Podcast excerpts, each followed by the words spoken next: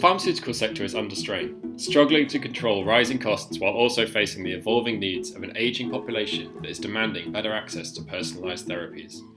Today, I'm speaking to Dave Tudor, Managing Director of the Medicines Manufacturing Innovation Centre Quality and Biologics at CPI, to discuss how it is working collaboratively with its partners in industry, academia, and government to help the pharmaceutical industry adopt new technological innovations. The innovations being developed at the Medicines Manufacturing Innovation Centre can help the pharmaceutical sector to provide patients with better access to drugs while reducing costs.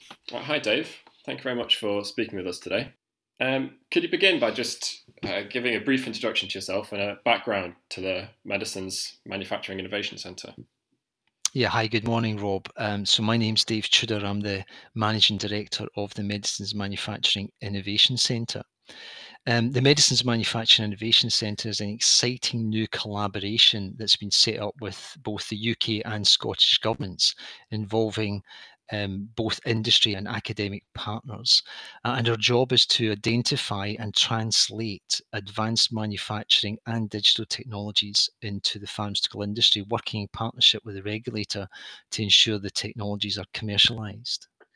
All right. And why is this uh, centre important given the current challenges facing the pharmaceutical sector? Well, access to medicines and affordability of medicines is very important. And you could argue we've been making medicines the same way for uh, many, many decades. And so this is an opportunity for the industry to adopt new technologies, including digital solutions, to transform the cost base of medicines. In addition to the cost base, it allows us also con- to consider being more dynamic and improve velocity in the supply chain.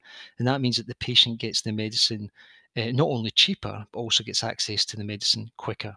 So, who are the other founding partners in this collaborative project, and why is it so important to have both an industry perspective and an academic perspective? Yeah, sure. So um, we, are very fortunate. We have both the UK and the Scottish governments working in partnership with uh, this particular centre or this venture. Uh, in addition to that, we've got um, uh, two of the leading UK pharma companies in GlaxoSmithKline and AstraZeneca as industry partners. And we've also got the University of Strathclyde um, as the academic research partner. And of course, the, the centre itself is hosted within um, the CPI organisation, which is part of the High Value Manufacturing Catapult. So we've got a very strong partnership base as founding partners.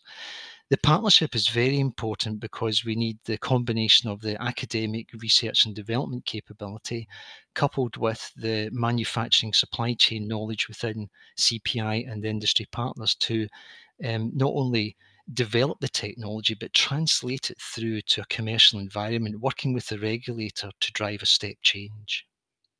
It sounds like a pretty big deal to have AstraZeneca and GSK, two of the UK's biggest pharma companies, working together. So, how do you make this kind of collaboration successful, and what does it mean to have them both on board? Well, firstly, it's fantastic to have both of them on board, and uh, they are both uh, very active partners in the collaboration. Um, it, it, allows us to pull the collective knowledge of both these large organizations together and to set a very clear direction and ambitious development program for some of the advanced technologies that we are looking at to ensure it works effectively, we have very clear roles on leadership, uh, on governance, and success criteria so that we make sure that we deliver the outcomes that both the industrial partners are expecting. Okay. Um, could you briefly discuss some of the current ongoing projects at the centre? Yes, we launched uh, about 14 months ago, and we've got our first two grand challenges. We call the projects grand challenges. Um, the first of them is looking at um, how we make tablets and using continuous direct compression. Uh, this is a, a very advanced uh, manufacturing technology that allows us to make tablets about 30% more productive versus the, the standard ways of working we have today in the industry. The second one is looking at how we supply the patient uh, with the, the, drug in the clinical trial. Uh, so, this is a very complicated process when we're in the clinical study phase of drug development. And we're looking at ways how we can make that a much faster process and we can avoid some of the waste it takes forward. And the second one is called just in time automated uh, clinical supply. Okay. Could you explain how, how collaboration pushes these kind of projects forward?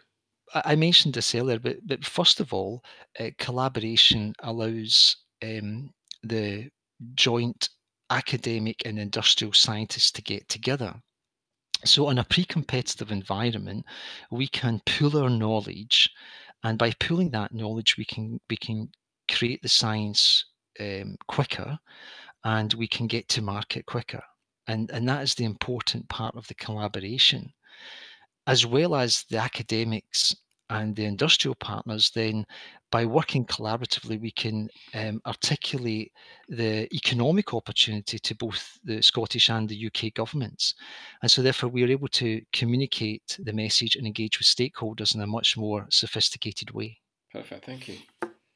Um, I know you've recently signed several partnership deals with leading technology companies and service providers. Um, can you comment on the diversity of skill sets needed to deliver the centre's goals? Yeah, I mean that's a, that's a great question. Uh, uh, in in these projects that we're working at, or these grand challenges, we we are we are really pushing the boundaries of um, some of the technologies, including digital applications. So uh, we need um, uh, real um, clear digital capability, and we need uh, creative engineering in terms of how we design some of the automation hardware. And I'm delighted that we've got partners coming on board to help us with that.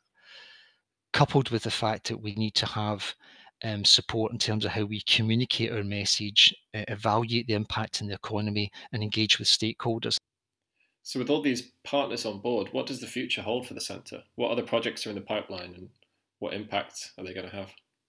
Well, the future for the centre is really exciting at the moment. We we've been working for the last six months on our phase two or wave two of grand challenges, and uh, we're, we're we're very much honing in on the next two particular projects, which are focused going to be focused in on advanced API particle engineering design, and the second one is on step change technologies for oligonucleotide manufacture. These two grand challenges are uh, as I said, at a very advanced stage, and I hope to be launching them over the next three or four months as we go through the rest of this year. The idea behind the centre is about every 18 months to two years, we have the next wave of major projects coming through. And the key thing for success here is that the projects have to be disruptive um, and ambitious for uh, the industry. And I firmly believe this next wave coming through uh, will do that. So, you're currently seeking any further partnerships to help deliver these projects? For sure, we we are we we have a very clear um, partnership strategy. We're talking already to a number of uh, other pharmaceutical companies. Uh, we're looking at some of the supply chain companies that support the pharma industry, and we're in continued discussion with technology providers. So we are looking to expand uh, the partnership, and as I say, uh, uh, we are at quite an advanced stage of some of those discussions as we speak. And and what's the benefit for these companies entering these partnerships? With the centre? Well, it's very similar to the same benefits as, say, um, AstraZeneca or GSK.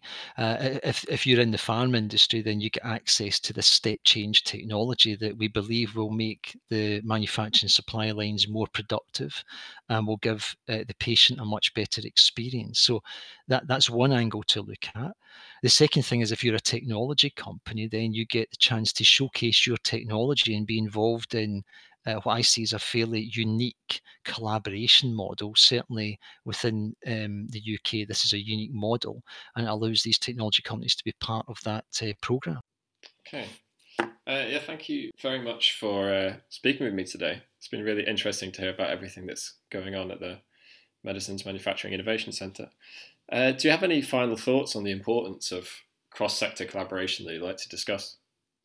Yeah, I mean that that's a very important point. One of the things that, that we're learning in this collaboration is that there are advanced technologies that we've seen in the uh, semiconductor industry, uh, and the aerospace industry, and automotive.